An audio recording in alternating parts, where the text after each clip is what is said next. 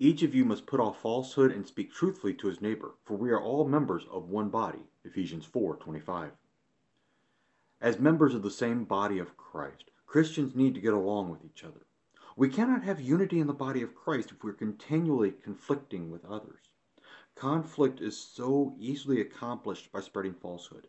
Falsehood among God's people is the greatest problem we have in relating to each other in Christ's love. Honesty is stressed through the commandments because falsehood is the complete opposite of God, who is the way, the truth, and the life. As we are members of Jesus' body, we are part of his truth. Truth and falsehood cannot stand next to each other. One must give way to the other. Jesus is the truth. As Jesus' body, we are called to stand on the truth. His word says what it means. His word is the firm foundation for our lives. We stand together under his word so that we might stand before him through all eternity. Amen.